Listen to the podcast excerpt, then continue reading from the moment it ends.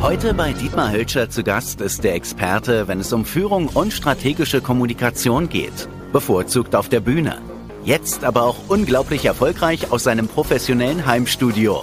Frank studierte am berühmten Max-Reinhardt-Seminar. Bereits mit 26 Jahren inszenierte er bereits Hamlet in Wien, spielte auch selbst zum Beispiel bei den Salzburger Festspielen. Er unterstützt Brands wie Apple und andere DAX-Unternehmen. Er ist der Keynote-Spezialist, auf den nicht nur führende Vorstände setzen. Wir sprechen mit dem fantastischen Frank Asmus über das Thema Zukunftsbausteine, passend zu dem gerade erschienenen Bestseller Digitale Revolution. Heißen wir Frank willkommen. Hallo Frank. Hi, grüß dich. Hi. Ja, ähm, jetzt nicht ähm, live vor Ort, sondern tatsächlich äh, wir beide in unserem kleinen Ministudio. Ähm, und äh, lass uns mal direkt einsteigen in das Thema. Vorgestellt worden bist du gerade schon mal so demjenigen, der es dich noch nicht kannte. Ähm, Wer auf LinkedIn aktiv ist, sich so ein bisschen dafür interessiert, was in der Speaker-Szene los ist oder äh, beim Coaching für die Chefetage, der dürfte eigentlich was von dir gehört haben oder auch auf Facebook. Du bist eigentlich auf allen Kanälen ja unterwegs. Erzähl doch mal, was machst du gerade so? Gute Frage. Also meinst du die Woche oder heute? also, Ganz ähm, wie du ähm, möchtest. Heute Morgen ein Coaching mit einem CEO von Mittelständler.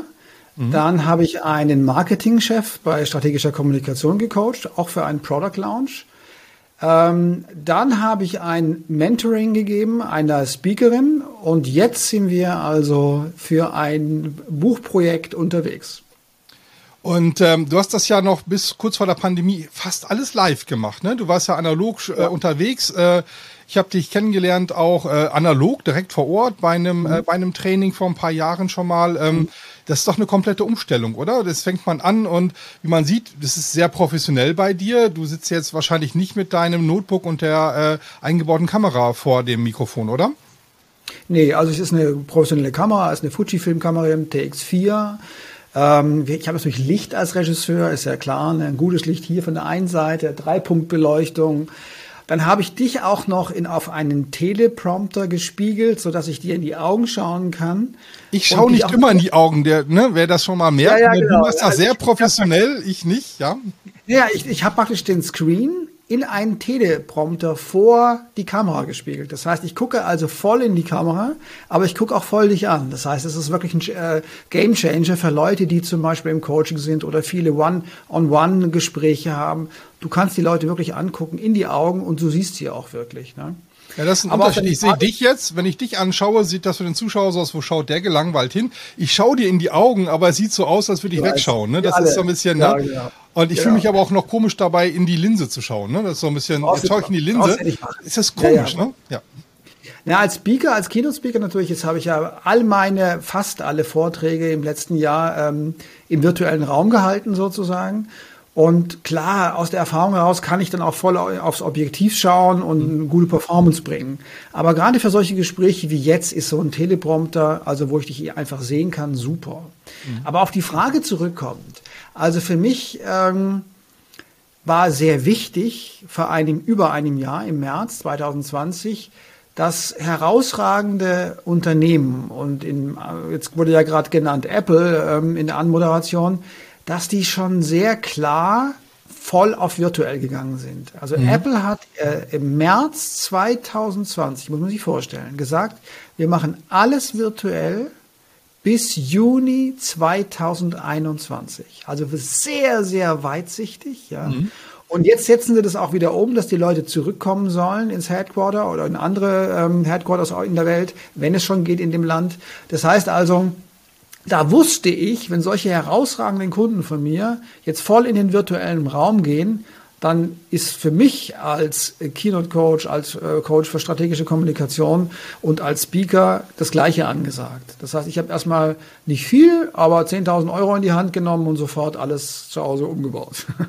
und wie ist das für dich? Das ist ja doch ein anderes Feeling, oder? Ich meine, du schaust in die, du schaust auf den Teleprompter, du siehst viele kleine Bildchen von Menschen. Das ist doch was anderes, als wenn du, du hast ja auf richtig großen Bühnen schon gestanden, ne? Ähm, ja, das ist doch was völlig anderes, oder? Ist das so vom Gefühl her, fühlst du dich da, du dich auch auf oder wie machst du das? Ich meine, du bist Keynote-Speaker, du bist gebucht jetzt ja nicht bei Tante Emma um die Ecke, sondern du bist ja schon bei den Top-Unternehmen.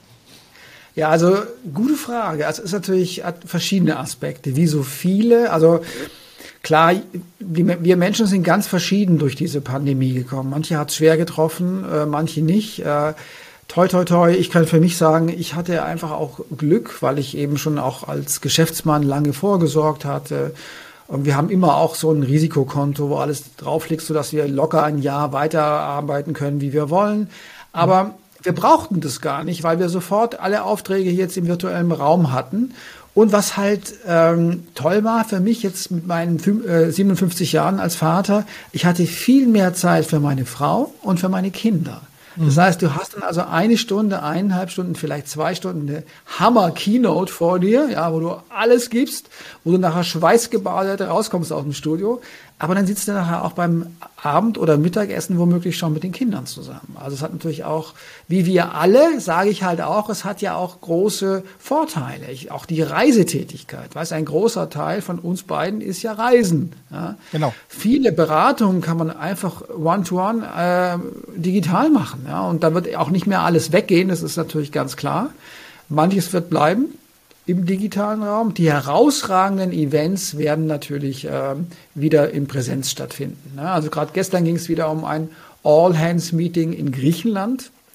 Natürlich toll, wenn dann tausende Leute sich da treffen, weißt du, so auf dem, in so einem Resort und äh, du hältst dann halt äh, eine Hammer-Speech. Das ist ein ganz anderes Erlebnis als im digitalen Raum. Ne? Aber glaubst und du wirklich, dass das, dass das bleibt, dass da, dass sich nämlich auch da etwas ändert, weil du sparst einfach sehr viel Zeit. Ja, wenn ich sonst ja. so bestimmte Messen, ja. da fliegst du einen Tag vorher hin, dann bist du dann da und ähm, dann musst du vier Stunden warten, bis du vom Taxi zu einer Event-Location kommst und ähm, dann ist das eine sehr, sehr anstrengende Zeit und Tag. Und du kannst das heute zwar nicht so intensiv, aber punktueller ganz anders gestalten. Das ist so meine Erfahrung. Ja. Also es ist eine völlig, Absolut. es ist komplett anders sozusagen. Das Erlebnis ist nicht mehr dieses Messe und Party gemeinsam. Das Social, ja. äh, Socializing fand ich noch nicht so gelungen. Ich habe zwar vielen Events gesehen, ähm, die's, ja, oder wie die Speaker das machen, ist auf sehr unterschiedlichem Niveau. Ja, mhm. Es gibt Leute, die können das und die sind auch wirklich darauf vorbereitet und andere sind so ein bisschen, die sind lost. Die fand ich schon mal auf einer Bühne richtig gut und sehe die dann digital und denke mir, na jetzt kannst du auch wegschalten, ne? Oder trinkst du einen Kaffee nebenbei oder bearbeitest deine E-Mails. Das ist so ja. eine Riesenspannbreite. Also jetzt wir fallen da gerade zwei Dinge dazu ein. Ich fange mit dem zweiten Mal an. Also wenn du als Speaker sehr content-orientiert bist, und das bin ich ja, das heißt also mit großer Energie gehe ich natürlich auch rein, aber ich bin sehr content-orientiert. Das funktioniert auch im virtuellen Raum sehr gut. Ja? Mhm. Also das funktioniert gut. Jetzt das andere zum Beispiel, äh, vieles wird natürlich im virtuellen Raum bleiben, um ein Beispiel zu nennen. Ich fahre jetzt am Sonntag los zu einem Product Launch, den wir am Montag ähm, machen, sozusagen, mhm. im virtuellen Raum. Und diese Begegnung am Montag ist wahnsinnig wichtig, weil ich bin Regisseur, nochmal da gucken, da gucken, jemand da unterstützen, da inspirieren, da sehen, dass vielleicht nicht was gut läuft und so. Aber alles davor hat im virtuellen Raum stattgefunden. Mhm. Das heißt also, 20 Meetings, virtueller Raum, ein vor Ort. Und wenn ihr jetzt dann sagt, vielleicht wird es in Zukunft zwei oder drei sein, dann bleiben immer noch 17 oder 18 im virtuellen Raum. Und da würde ich das genau unterschreiben wie du. Man kann sich da kurz auf eine Stunde treffen, die wichtigsten Sachen besprechen und wieder raus aus, aus, äh, aus der Virtualität. Äh, und man spart viel Zeit, man spart viel Geld. Äh, das wird natürlich bleiben, ist ganz klar. Und wie machst du das? Ich habe mich selber dabei ertappt, dass ich, ähm, ich war viel produktiver weil ich äh, diese ganzen Fahrzeiten, ähm, wo ich zwar sonst auch mal telefoniert habe mit meinem Team, mit anderen und so weiter, aber es war ja nie so produktiv, als wenn ich zu Hause bin. Das heißt, ich habe knapp 30, 40 Prozent an äh, Produktivität gewonnen. Aber ja. es fehlt mir auch die Zeit. Ich war auch jemand, der sehr gerne mal auf der langen Autofahrt oder so mal einen Podcast gehört hat oder mal ein bisschen klassische Musik an so einer Stelle am laufenden Tag. Also jetzt nicht nur zur Entspannung abends. Und mhm. genau das, das fehlt mir. Also für mich ist der Tag ja, viel komprimierter, viel ja. voller, weil ich habe ja die Möglichkeit, der Kalender sagt mir, naja, hm, ich bin ja eh zu Hause, geh ins Zimmer, mhm. mach den Rechner an und fertig. Ne? Naja, ich habe ja so eine Gewohnheit, ich weiß nicht, ob du es weißt, ich gehe ja immer hier um einen Berliner See. Ne? Jeden Tag, wenn möglich, zwei mhm. Stunden. Und diese zwei Stunden sind reserviert für Calls, die ich mache. Ja, das ist auch gut, dann bist du in hoher körperlicher Vitalität, also du äh, agierst ganz anders, du bist mhm. ressourcenvoll. Und ich höre da auch meine Hörbücher und meine, meine Podcasts. Ne? Das mhm. mache ich also im Gehen um einen Berliner See. Mm, ja, äh, beim Reisen ja so ein bisschen Poesie fällt weg, natürlich, das ist ein bisschen irgendwie in der ja. Rumhängen. Klar, das fällt ein bisschen weg, aber ähm, mh, ja, ich hoffe, es wird wieder kommen, weil ich sehe es auch so, um als Speaker nicht zu vertrocknen, brauchst du auch äh, die Begegnung mit anderen, live in Präsenz. Und das sagen auch Unternehmen, zum Beispiel Apple, äh, Tim, Tim Cook hat ja gesagt, äh, die wollen wieder zurück, weil für die Kultur des Unternehmens ist es unheimlich wichtig, dass man sich begegnet, weil jede Organisation, jede Organisation mhm. ähm, ist ja eine Wertegemeinschaft, ist eine Kultur und es ist eben schwer, das aufrechtzuerhalten, nur virtuell. Und das andere ist, zum Beispiel, ich habe mit einem Spieleentwickler gesprochen, ja, die alles messen, halt so ein sehr, sehr erfolgreiches Startup, sehr erfolgreich. Und die haben gesagt, dass die Kreativität sinkt. Ja, das heißt also, die mhm. Ideen, die ähm, für Entwicklungen sind runtergegangen durch die Virtualität. Also diese Begegnung zwischen Kaffeemaschine und, äh, sagen wir mal, Tischtennisplatte ist schon auch wichtig, das um in dieser Sozialität, um auf neue Ideen zu kommen. Jetzt rätst du ja auch vielen auf C-Level-Ebene, wie sie denn selber auch äh, umgehen sollen mit ihren Informationen, die sie ins, äh, in die Firma hineinbringen und so weiter. Kannst du vielleicht ja. ähm, so zwei, drei äh, Zukunftsbausteine mal zusammenstellen, was du glaubst, wo muss man heute, äh, wenn ich auf C-Level-Ebene meine Mitarbeiter erreichen möchte und das nicht immer äh, so kann. Und das gibt ja, geht ja darüber hinaus jetzt nicht nur, ähm, dass wir die Pandemiesituation haben, sondern wir werden ja auch immer globalisierter. Das heißt, ich kann ja auch nicht mehr überall vor Ort sein. Ich spreche, spreche mit so vielen Menschen, die wirklich, die sind dann heute in Tschechien, morgen in der äh, in Dubai und sind übermorgen hier und da. Das heißt, es wird ja eine etwas virtuellere Welt bleiben. Ja, also in meinem Buch, ich habe jetzt auch ein Buch geschrieben, ja, ähm, endlich mal nach 30 Jahren, das kommt übrigens am 1. September raus, da habe ich ähm, das in drei Aspekte unterschieden, nämlich in Logos, Pathos, Ethos. Ich bin ja alter äh, Altgrieche sozusagen als Theaterregisseur, ja. Aber darin lassen sich ganz gut diese neuen Erkenntnisse der Kognitionspsychologie und der Kommunikationspsychologie einfassen. Was meine ich damit? Bei Logos geht es ja um den Gehalt einer mhm. Aussage. Ja. Und da geht es erstmal um Klarheit. Und Klarheit ist nicht so einfach. Und es gibt kommunikationspsychologische Prinzipien, die äh, mir helfen als Führungsperson eben klarer zu kommunizieren. Also 24 Botschaften für eine neue Strategie, das kannst du in den Papierkorb werfen. Da greift sich jeder raus, was er brauchen kann. Ja. Äh, und es dringt eben nicht durch. Also nimm vielleicht drei, so wie es die starken, wirksamen Kommunikatoren weltweit tun, wie der Trump. Ne? Ich baue eine Mauer, Obamacare wird abgeschafft, ausländische Unternehmen zahlen Strafzölle. Drei klare Botschaften und er tut es konsistent seit acht Jahren irgendwie äh, durch die Welt hauen. Oben drüber noch ein Claim, America First. Das ist eben klare strategische Kommunikation. Also der erste Baustein ist also Logos Klarheit. Der zweite Aspekt, den ich mitgeben möchte, ist, ähm, Menschen überzeugen heißt in Wahrheit, Menschen emotional zu gewinnen. Pathos, da geht es also um Gefühle, um Emotionen. Und ähm, was heißt das? Das heißt erstmal sich zu, auseinanderzusetzen, wie entstehen überhaupt Emotionen. Und das hat beispielsweise zu tun ähm, mit, wie ich Trigger, die da draußen sind in der Welt, wie ich die bewerte. Und mhm. die bewerte ich durch die Sprache. Also welche Sprache nutzt du als Führungsperson? Weil sei dir darüber klar, die Sprache framet Gefühle. Das ist Kognitionspsychologie. Ja? Äh, um es mal nochmal äh, anschaulicher zu machen. Jeder Überzeugungsvorgang beruht auf Identifikation. Ja, du gehst bei irgendeinem Unternehmen rein, Adidas, Apple, whatever, ja, weil du dich in gewisser Weise ein Stückchen mit dieser Firma identifizierst, ein kleines Stückchen. Ja. Ähm, und Identität schafft Identifikation. Das mhm. heißt, du kannst am schnellsten Unternehmen skalieren oder bekannt machen, indem du einen Menschen und seine Persönlichkeit zeigst. Das ist der Grund, warum der Elon Musk auf die Bühne geht. Das ist der Grund, warum der Steve Jobs auf die Bühne gegangen ist, ja, oder ein Benioff. Weil man sieht eine Persönlichkeit, wir sind Menschen, Menschen folgen Menschen und du fängst dich an zu identifizieren. Ähm, Sind deswegen auch, auch US-amerikanische Lieder so viel erfolgreicher häufig wie Deutsche, die sich noch häufig auch verkleiden, die so ein bisschen sagen, ja. naja, ich brauche den, äh, den blauen Einreiher, ich muss noch eine ja. gewisse, äh, einen Pathos in meine Stimme hineinlegen, den ich vielleicht gar nicht mhm. habe und ich bin nicht so, wie ich bin? Ja, genau. Das distanziert natürlich. Ne? Mhm. Authentizität ist wichtiger als rhetorisches Wirkbewusstsein. Viele äh, CEOs in Deutschland wollen rhetorisch glänzen, mhm. erreichen da aber nur ihre Peer Group dadurch, auch im politischen Bereich, und nicht wirklich die Menschen in größerem äh, Umfang. Umfang kann ich jetzt sagen, größerem Impact. Mein Buch heißt ja Impact, ja. Deswegen komme ich da gerade drauf. Das heißt also, ähm, wenn du dich wirklich zeigst, hast du bessere Karten, die Menschen zu gewinnen und insbesondere durch Storytelling. Und mit Storytelling meine ich nicht unbedingt Geschichten von deiner Tante, sondern substanzielle Stories. Aber warum ist das so? Weil ähm, nur die Geschichte, und ich betone nur die Geschichte, bricht die Mauer nieder zwischen dir und einem größeren Publikum. Warum? Weil wenn du die Geschichte gut erzählst, sind die Leute ja in deinem Kopf. Mhm. und wenn sie in deinem Kopf sind, sehen sie Dinge aus deiner Perspektive. Und so kannst du sogar, sogar Glaubenssätze ändern.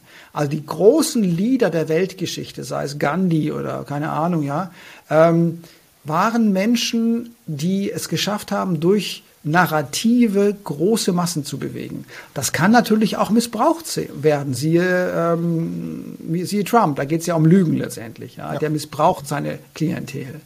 Äh, aber kommunikativ gesehen ist es ein wichtiger Rat, also Pathos, es geht um Gefühle. Logos, es geht um Klarheit.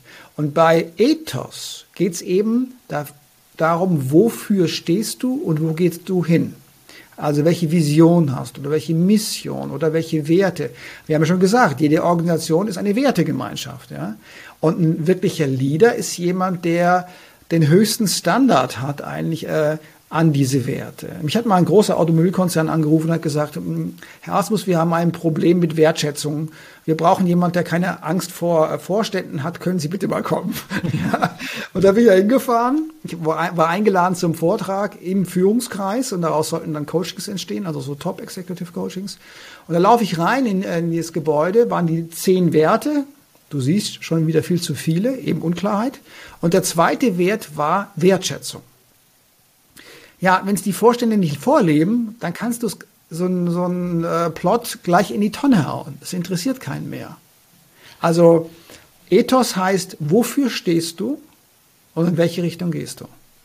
Dann habe ich noch eine Frage dazu, weil ich, ich finde das total klasse. Ich mache das auch so mit meinen, in, in, äh, wenn wir an Unternehmen herantreten, die sagen, wir wollen mal so ein bisschen E-Commerce machen, sage ich, ja, woher kommt ihr denn? Was seid ihr denn? Ne, wir gehen auch über die Werte rein, dann fragen die mich, ich wollte einen Shop kaufen, was will ich denn mit den Werten anfangen? Ich sage, ja, aber warum soll denn irgendjemand bei dir kaufen? Wofür stehst du denn? Das ist, ne, das ist, das kann man nicht so einfach nur mit, äh, ich mal dich mal bunt an und, äh, und programmier etwas. Ähm, und ähm, umso weiter das Unternehmen ist, umso schwieriger ist es zwar, an sie heranzukommen, aber sie verstehen es am Ende des Tages.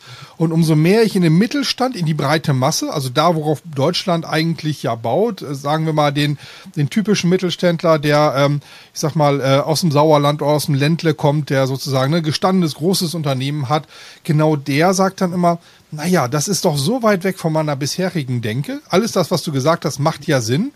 Aber am Ende des Tages stehen da doch 24 Werte, weil den einen will ich ja auch noch haben und der hat ja auch noch gesagt, dass das da will. Und eine Vision, ja. naja, die kann ich auch morgen wieder komplett um die äh, äh, umwerfen, weil, ne, ja, warum muss ich das das ist ja nicht wichtig, sozusagen nach außen zu kommunizieren. Warum habe ich das eigentlich alles? Da wird's dann zu schnell, zu theoretisch. Äh, hast du da einen Tipp ja. vielleicht auch für mich?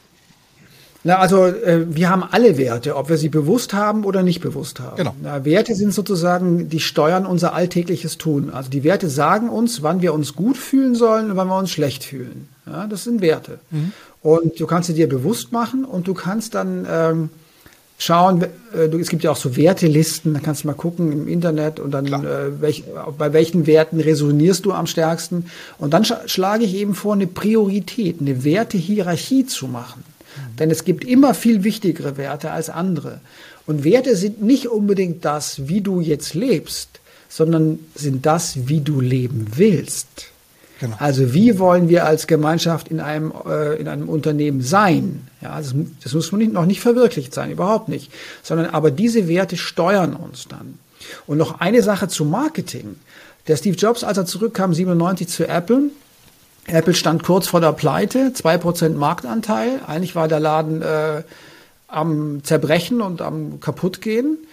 Er hat erstens fokussiert auf vier Produkte, nicht mehr über 40, sondern vier. Das war der strategische Teil, äh, was Produkte betrifft. Mhm. Ähm, und es äh, tolles äh, Design auch. Und das nächste war, er hat gesagt, Marketing is about values. Marketing, im Marketing geht es um Werte. Das heißt, seine Werbekampagne war also diese berühmte Think Different Kampagne, mit dem er plötzlich dieses Unternehmen weltweit bekannt gemacht hat. Think ja. Different. Ja, das war eben ein Marketing, was basiert ist auf Werten. Basiert war auf Werten. Frank, ich danke dir soweit äh, für deine Zeit erstmal und für diesen Einblick und ähm, ich hoffe, dass ganz, ganz viele Menschen beherzigen, was du gesagt hast. Da steckt nämlich hinter dieser kurzen Zusammenfassung so viel tiefer eigentlich dahinter. Da kann man so schön eintauchen in das Ganze und damit so viel verändern. Ähm, ich hoffe, dass auch ähm, dem äh, Leser, der äh, das Interview von dir auch in einem Buch wiederfinden wird, äh, was demnächst erscheinen wird, also in wenigen Tagen hoffe ich mal, wenn alles soweit ist, ähm, gut, ja. ein bisschen Freude daran hat äh, und wir verlinken natürlich auch dein, äh, dein neuestes Werk, äh, um das Ganze noch mal ein bisschen weiter vertiefen zu können. Ich danke ich dir, danke Frank, für deine Zeit. Ich danke dir ganz herzlich. Wir hoffen, Ihnen hat diese Folge gefallen. Vergessen Sie nicht, uns zu abonnieren. Wenn Sie noch mehr Spannendes zu diesem Thema erfahren möchten, bestellen Sie noch heute den Bestseller Digitale Revolution. Bis zum nächsten Mal, euer E-Commerce Blog.